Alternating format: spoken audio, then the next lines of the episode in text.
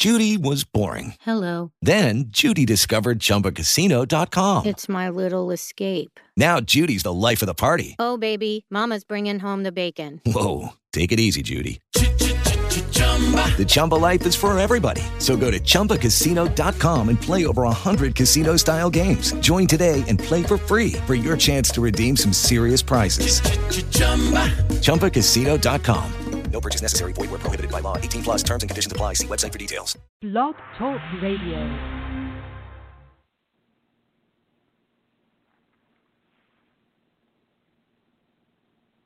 The Centers for Disease Control and Prevention is working to help keep you and your community safe from the threat of novel or new coronavirus. Take the following everyday steps to help avoid the spread of all respiratory viruses.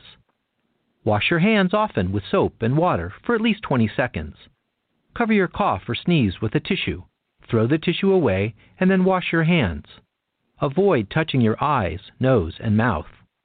Clean and disinfect frequently touched objects or surfaces, such as remote controls and doorknobs. Avoid close contact with people who are sick. And stay home if you are sick. Call your healthcare provider if you develop fever, cough, or difficulty breathing. For more tips, visit cdc.gov. Emergency medical unit, respond to 102 Maple Avenue. Possible stroke victim. When stroke occurs, you have 60 minutes to win or lose the race of your life. There are new treatments, but you must get to a hospital fast. If you suddenly feel weakness on one side, have trouble speaking, walking, or seeing, it could be a stroke. Call 911. Get to a hospital. Because how you spend the next 60 minutes could determine how you spend the rest of your life. Stroke. Know the signs, act in time. A message from the National Institute of Neurological Disorders and Stroke. Good evening, good evening, and welcome to Saturday Mornings with Joy Keys. This is a special edition. I thought this was a great topic to talk about. It's National Stroke Awareness Month. I just want to let you know you can follow me on Twitter at Joy Keys. Also, you can check me out on Facebook, Saturday Mornings with Joy Keys, and on Instagram, Saturdays with Joy Keys. I would love to hear from you. Leave me a comment, anything, question.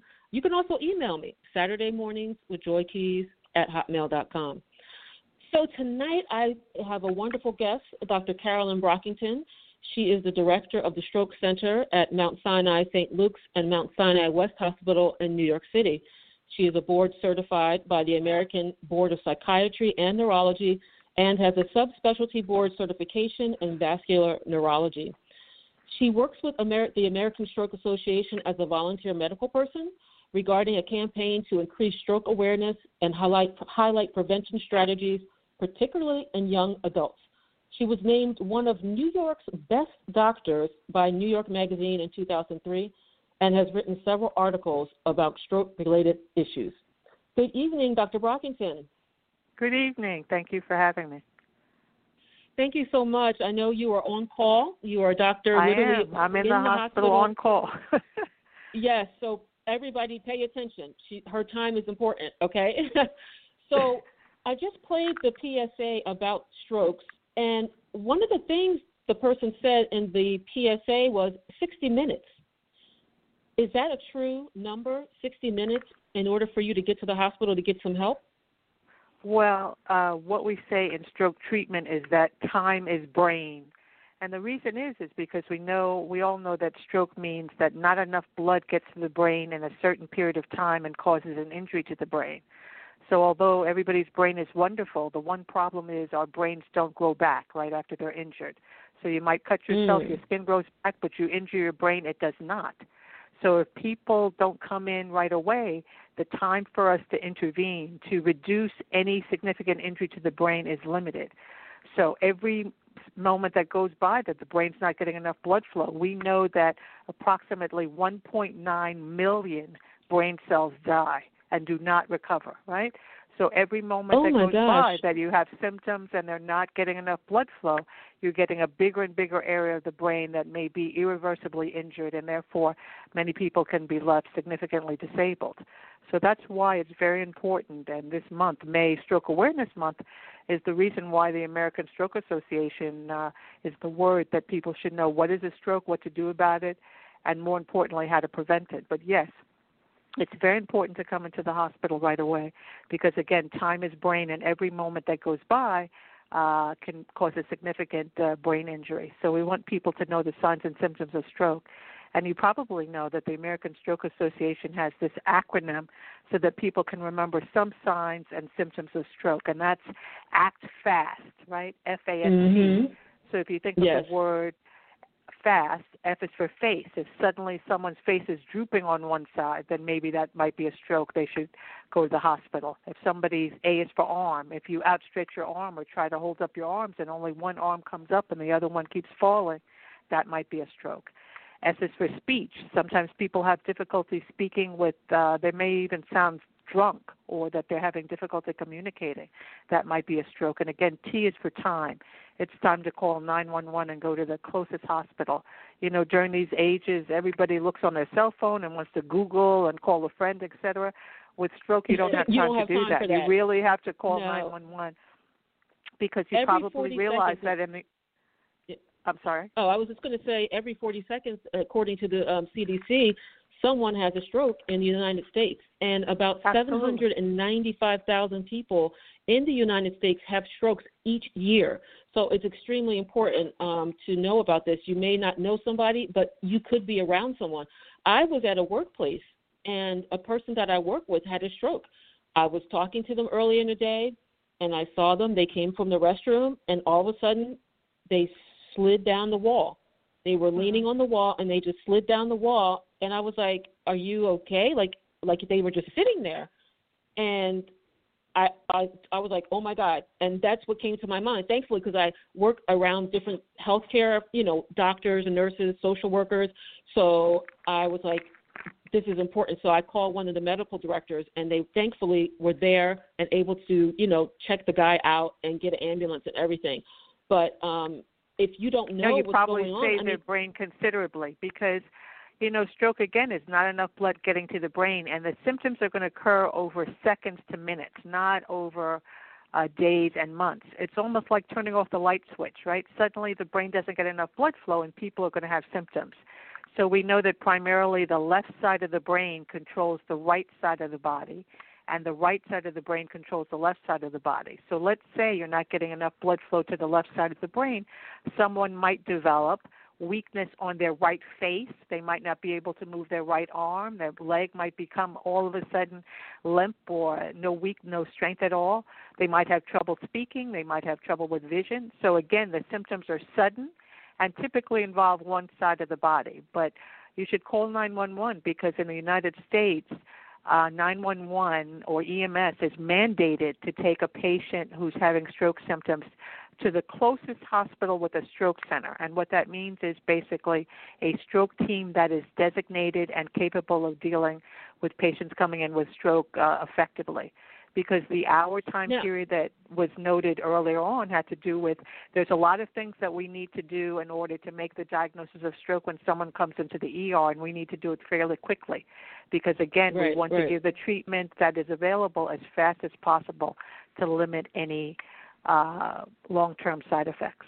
now there are different types of strokes. Could you explain the different types of strokes? Yeah, they're basically two different types of strokes. So the majority or 80% of the time they're called ischemic. Ischemia or ischemic just means reduction in blood flow. So again, if you Okay. think an artery becomes narrow, arteries are almost like pipes or plumbing, right? The pipes have to be Mhm. open. So suddenly Okay. that artery becomes narrowed either because it's narrow from plaque or from a blood clot, et cetera, doesn't give enough blood flow to the brain and that causes the stroke. And stroke just means injury. So that's 80% of the time versus 20% of the time they're hemorrhagic. Hemorrhage or hemorrhagic just means bleeding. So in that case, a blood brush, a blood vessel ruptures or suddenly spills open and blood is spilling everywhere. So both produce symptoms suddenly, and you do not know the difference between an ischemic stroke or a hemorrhagic stroke at home. All you'll notice are the symptoms, right? So the one Right. thing about stroke that's very important is that some people say, "Oh, take an aspirin right away," but for stroke we do not say that, and the reason is this: aspirin is a very good blood thinner. So if you take an aspirin and you have an ischemic stroke, that might be helpful, right? But if you take an aspirin and you have a hemorrhagic stroke, meaning a bleeding stroke, and aspirin's a blood thinner, it you can make things worse, right? So the best wow. thing is not so to treat yourself at that, home you and know? wonder what's going on. Right. You don't know until you come into the hospital and we're able to take a picture of the brain to tell the difference. So that's very important. Now, who's so more susceptible? Who's more susceptible to getting strokes? Is it young people, old people? Is it people who have other conditions? Who's That's a great question. Yeah, that's a great question because I think one of the common myths of stroke is that people think, oh, if I'm not old, I don't have to worry about it, or I'm not 80 or older, then you know it's no problem. But actually, strokes can occur at any age because again, stroke is just an interruption of blood flow to the brain. And although the incidence or the number of strokes increase as people get older, because some of the medical conditions that we associate with stroke obviously increase, it doesn't mean that you can't have a stroke if you're younger. In fact, uh, two days ago, I saw somebody in the emergency room who had a stroke, and she was 25 years old, still in the hospital with me now. So just because you're young doesn't mean that you can't have a stroke. There are many different reasons why. So again, the important thing is to know the signs and symptoms of stroke so that if you or someone you love or a friend or a family member or acquaintance is developing symptoms of stroke, you know right away this is a problem. Let me call 911 so they get the prompt attention that they, that is required. Now, before we came on the show tonight, we were talking about um, this this coronavirus and strokes and young people. Talk to the audience about those three things and how they're connected. Yeah, it's very interesting because obviously we're still learning about this COVID 19 and all the manifestations. But what we've seen nationwide is that number one, the number of patients coming in with strokes and heart attacks have increased in association with COVID infections. But also, there appears to be a subgroup of patients that are younger that have no traditional risk factors high blood pressure, diabetes, heart disease, uh, obesity, et cetera, that are coming in with strokes and large strokes. So, and I'm talking when I say younger, I mean ages 25 to 49, coming in with significant strokes in the setting of COVID infection. And again, nobody quite knows why, but there must be something about the virus that is creating uh, a, a, rapid inflammatory response that may induce or produce uh, blood clotting effects that the clots go to sometimes the lung causing a problem, sometimes the brain causing stroke, or sometimes the heart causing a heart attack. So it's very important, again, not just that we know that strokes occur at any age without COVID, but now we're seeing patients come in, younger patients that don't have traditional risk factors, coming in with a large stroke. So um, it's very important to, to highlight that. Now, what can we do to prevent it? Is there anything we can do to prevent having a stroke? Well, the good news is, since we've been talking about stroke, everybody's saying, well, oh, now what can I do about it? The very good news is that 80% of strokes can be prevented. And you might say, how? And the simple 80%. answer is 80%, 80%, you said. That's a lot. which is uh, Okay. a lot of we Yes. have to do something specific and so the your listeners and everybody need to partner with their doctors because the key is to identify what are your risk factors and modify them appropriately meaning that um, high blood pressure or hypertension is the number one reason why people have strokes and heart attacks and so, if you have high blood pressure, it's important, number one, to identify it, but then number two, to be able to control it, not just today, tomorrow, but the rest of your life. Because being well controlled with high blood pressure can significantly reduce the risk of stroke uh, over your lifetime. So, if you have high blood pressure, it's important to control it. Another risk factor is diabetes. Sometimes people have very elevated sugar in their blood, and that sugar can corrode the blood vessels and cause problems and narrowing of the blood vessels that then can result in stroke and heart heart attacks or heart disease. So if you have diabetes, you need to control it. So again, the short answer to stroke prevention is to partner with your doctor, identify what your own risk factors are, and be able to modify them appropriately. And that's typically done with lifestyle changes, right? Healthy diet, which we all know, exercise or activity, mm-hmm. And Right. sometimes people require medication in order to control them. But the first step is to realize do I have a problem? Do I have a risk factor? And what can I do about them? You know, there's some risk Now- factors that we say that we can't change, right? So age as we get Mhm. older, genetics, as well as um, uh, race, and then men versus female. But there are risk factors that we can modify, and that's high blood pressure, diabetes, elevated cholesterol, obesity, heart disease, smoking, etc. So there's a lot that can be done. Again, 80% of strokes to be prevented is quite a substantial number. Now, what about this 10,000 steps? Does 10,000 steps help? Is, is that something that can make an impact, or is that just like, eh, maybe, maybe not? I, I don't know. No, absolutely, because we know activity is very important in order to maintain what we call the integrity of the vascular system. So you probably know that arteries, which are blood vessels that bring blood towards certain organs, so either the brain or the heart or other organs, that all arteries have muscle layers around them because they have to constrict and dilate, meaning they're constantly moving to push blood through the body. So those muscles have to be exercised just like muscles in your legs or muscles in any part of your body. So if you're active, obviously those blood vessels are moving constantly and the muscles remain good. But if you sort of stay around and are less active or just sit around and just exercise your thumb, right, with a remote control, that's not a lot of activity to those blood vessels and yeah, they become yeah. flabby, right? And blood vessels that are flabby are never good because blood can clot in those areas, and that's another uh, reason why people develop stroke and heart disease. So the 10,000 steps, um, based on everybody's activity level, is important because it gives us an idea or a hint every day to be active, right? So, for instance, in the hospital, instead of taking the elevator all the time, I take the steps. Uh, you know, instead of going to the store and driving, you might just walk to the store. Certainly now with a mask and everything, but to maybe change your lifestyle a little bit so that you realize what your activity level is and how you can improve it slowly over time. Now, if you have a stroke, can you have another one? And how how soon would you have another one? Well, how soon is sort of difficult to predict because it depends on the type of stroke. But we know that people who have strokes or heart attacks are obviously at greater risk of developing uh, another stroke in their lifetime. So we say after a stroke or heart attack, uh, as many as one in four survivors will have another one.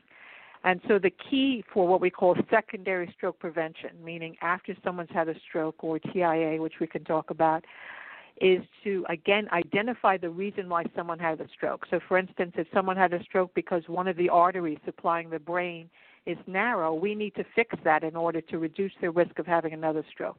Again, if they have high blood pressure, we need to control that better to make sure that they don't have another stroke. So the key to prevention both for primary prevention, meaning before someone has a stroke, or secondary prevention after, is to identify what your risk factors are and modify them. You know, prevention doesn't get as much uh, acknowledgement as it should be. But prevention is very powerful in terms of reducing not only the risk of stroke but other medical conditions. So we all know that health is not promised to us, but there are certain things that we can do to improve our health on a daily basis.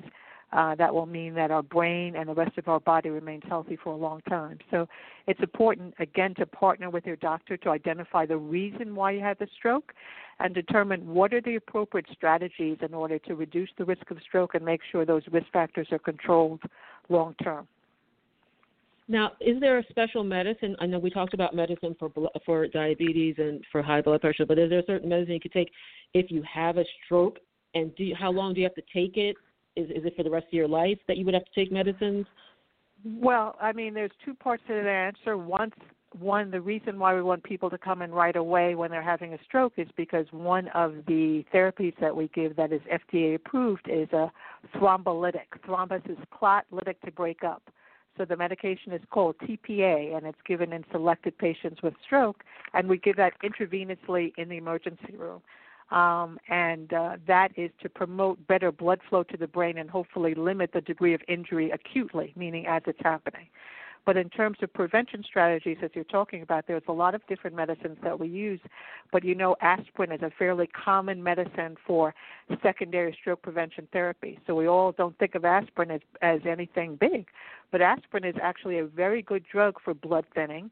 And we use it a lot, again, in secondary stroke prevention. So it's not for everybody, but the important thing is to partner with your doctor to find out what type of medicines are necessary to uh, control and reduce the risk of a subsequent stroke.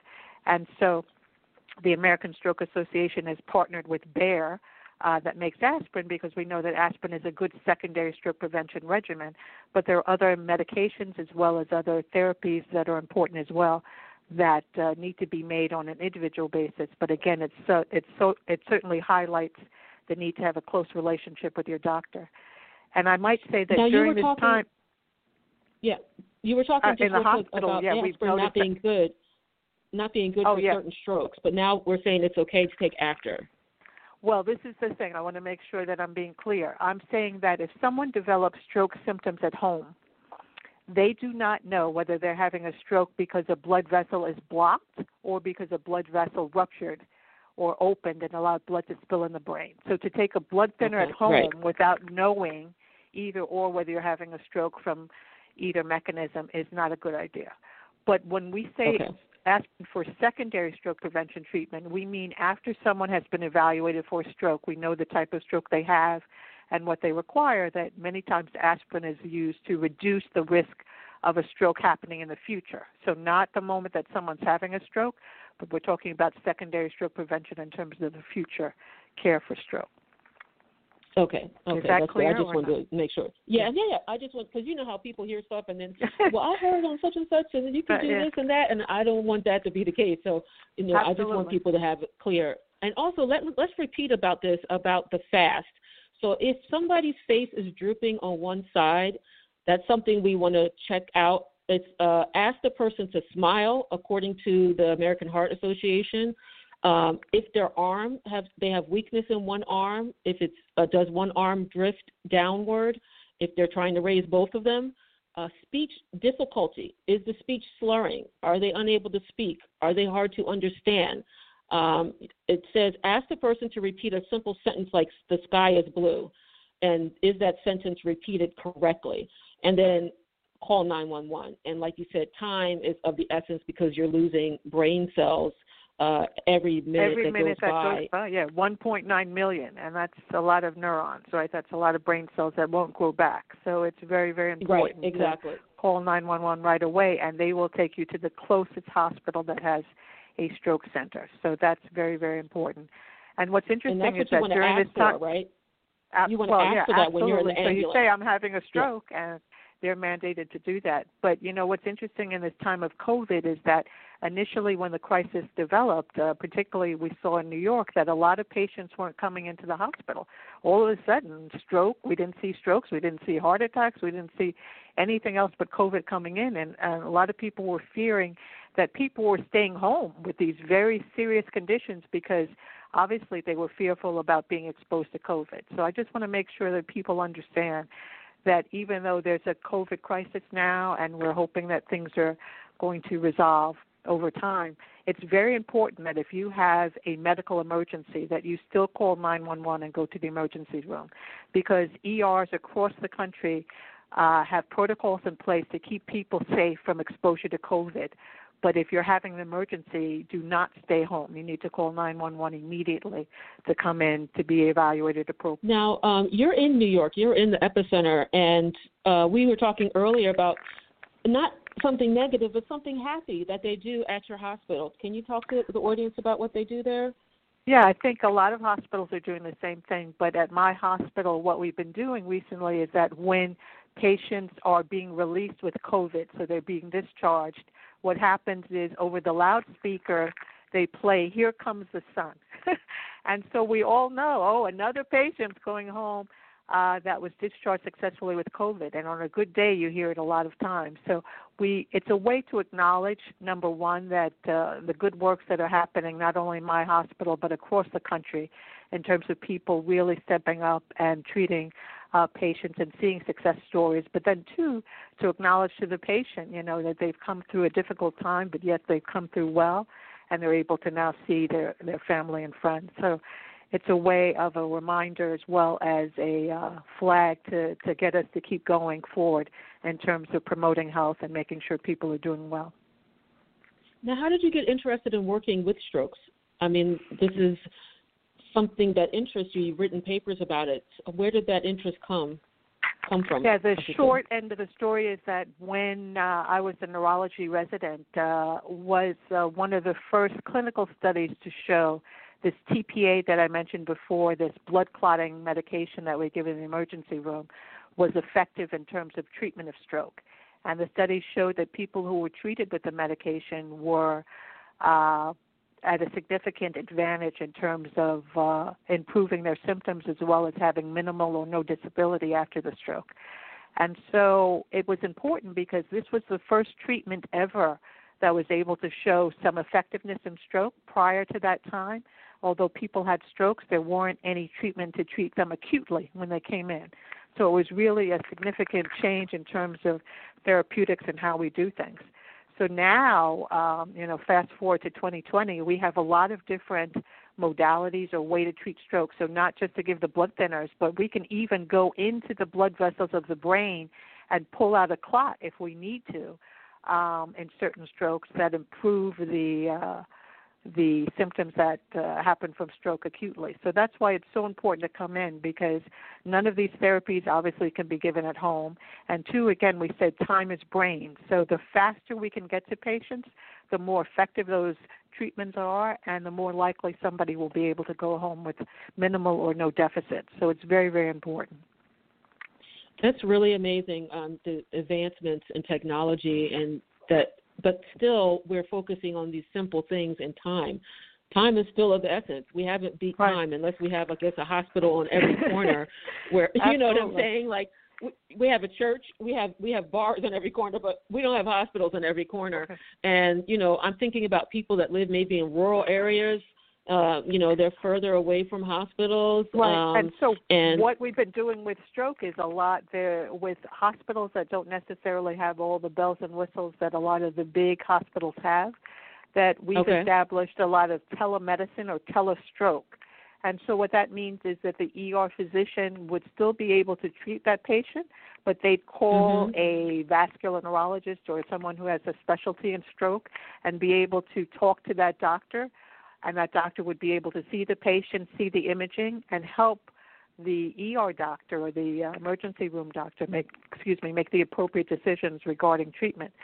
So even though there might not be a stroke on every corner, most hospitals have the capacity to reach out to specialists in order to help care for the uh, patients who come in. So it doesn't mean that people should stay home. They should always seek medical attention. That's a really big thing now, telehealth, and even calling for other health issues because now people are, you know, in in house um, that they uh, can call their primary care physician, uh, like you said, about things, and it's so important to use that. Don't think because you're in the middle of this COVID thing that you can't reach out to your doctor. A lot of health plans are making it, you know, accessible through either a call, through video. Um, so I don't like stay home because, like you were saying, you're like we're not seeing any strokes. Where is everybody? Not that you want people to have strokes. Right, we don't but want you people want to them have to strokes. come in. No, no, no. But you want Yeah. them to come into the appropriate place if they're having them. So, but what you said, Yeah. I want to echo that number one in terms of somebody coming into the emergency room, telestroke or telehealth is used a lot, and two, we're we're doing that more in terms of appointments. So I had several tele-video visits today with some patients that I had treated in the past to make sure they're doing well. So even though they can't come to see me right now because of the COVID crisis, we're still able to communicate and talk to each other and decide on what treatments they should be on, how are their medications working, etc. So it's very important for everybody to contact their doctors to see whether they can arrange a telehealth visit as well, particularly during this time. Well, thank you so much, Dr. Carolyn Brockington, for coming on today. I know you were on call, but somehow nobody reached out to you. Yay! Yeah, yes. it's, isn't that great? Yeah, and now since you said it, now a million people probably. now I jinxed you. I'm sorry. Okay, yes. but uh, I wanted to Well- just say that I wanted to thank you for allowing me to uh, talk with your listeners today. I think it's a very important topic, and I hope people got important information. The other thing is that the American Stroke Association has a website if people want more information on stroke, what a stroke is, what to do if you're having a stroke, and most importantly, how to prevent one. And that website is stroke.org slash one is enough, and one is uh, the the word one. So again, stroke.org slash one is enough. excellent, excellent. Again, thank you so much for coming on tonight, and be safe and stay healthy. And remember, everybody wash their hands. And wear a mask. Yes, and wear masks. Yeah. All right, I will talk to you later. Thank, Thank you. Be well, everyone. Okay. Take care. Bye bye. You too. Bye bye. thank you everybody for tuning in. This is Joy Keys. You can follow me on at Joy Keys and Twitter, uh, Saturday mornings with Joy Keys on Facebook, and Saturdays with Joy Keys on Instagram. I really appreciate your support. And even when I was away, I was on a bit of a hiatus. Uh, you guys were still downloading things. So I thank you, thank you, and thank you. Uh, over a million downloads of different shows. Again, thank you. You guys have a wonderful evening. Stay safe. And uh, remember, fast for stroke, recognizing strokes. So, you want to be a hero? Here are some ways to get the job. Hunt down that killer shark. Or run into a burning house to save a kitten. Luckily, there's an easier way to become a hero. Call 911 if you see someone experiencing the symptoms of stroke, sudden weakness on one side, or trouble speaking, walking, or seeing. Stroke. Know the signs. Act in time. You'll be a real hero. A message from the National Institute of Neurological Disorders and Stroke. The Centers for Disease Control and Prevention is working to help keep you and your community safe from the threat of novel or new coronavirus. Take the following everyday steps to help avoid the spread of all respiratory viruses. Wash your hands often with soap and water for at least 20 seconds. Cover your cough or sneeze with a tissue. Throw the tissue away and then wash your hands. Avoid touching your eyes, nose, and mouth. Clean and disinfect frequently touched objects or surfaces, such as remote controls and doorknobs. Avoid close contact with people who are sick. And stay home if you are sick. Call your healthcare provider if you develop fever, cough, or difficulty breathing. For more tips, visit cdc.gov. Okay, round two. Name something that's not boring. A laundry? Ooh, a book club. Computer solitaire, huh? Ah, oh, sorry, we were looking for Chumba Casino. That's right. ChumbaCasino.com has over 100 casino style games. Join today and play for free for your chance to redeem some serious prizes. ChumbaCasino.com. No purchase necessary. Full prohibited by law. 18 plus terms and conditions apply. See website for details.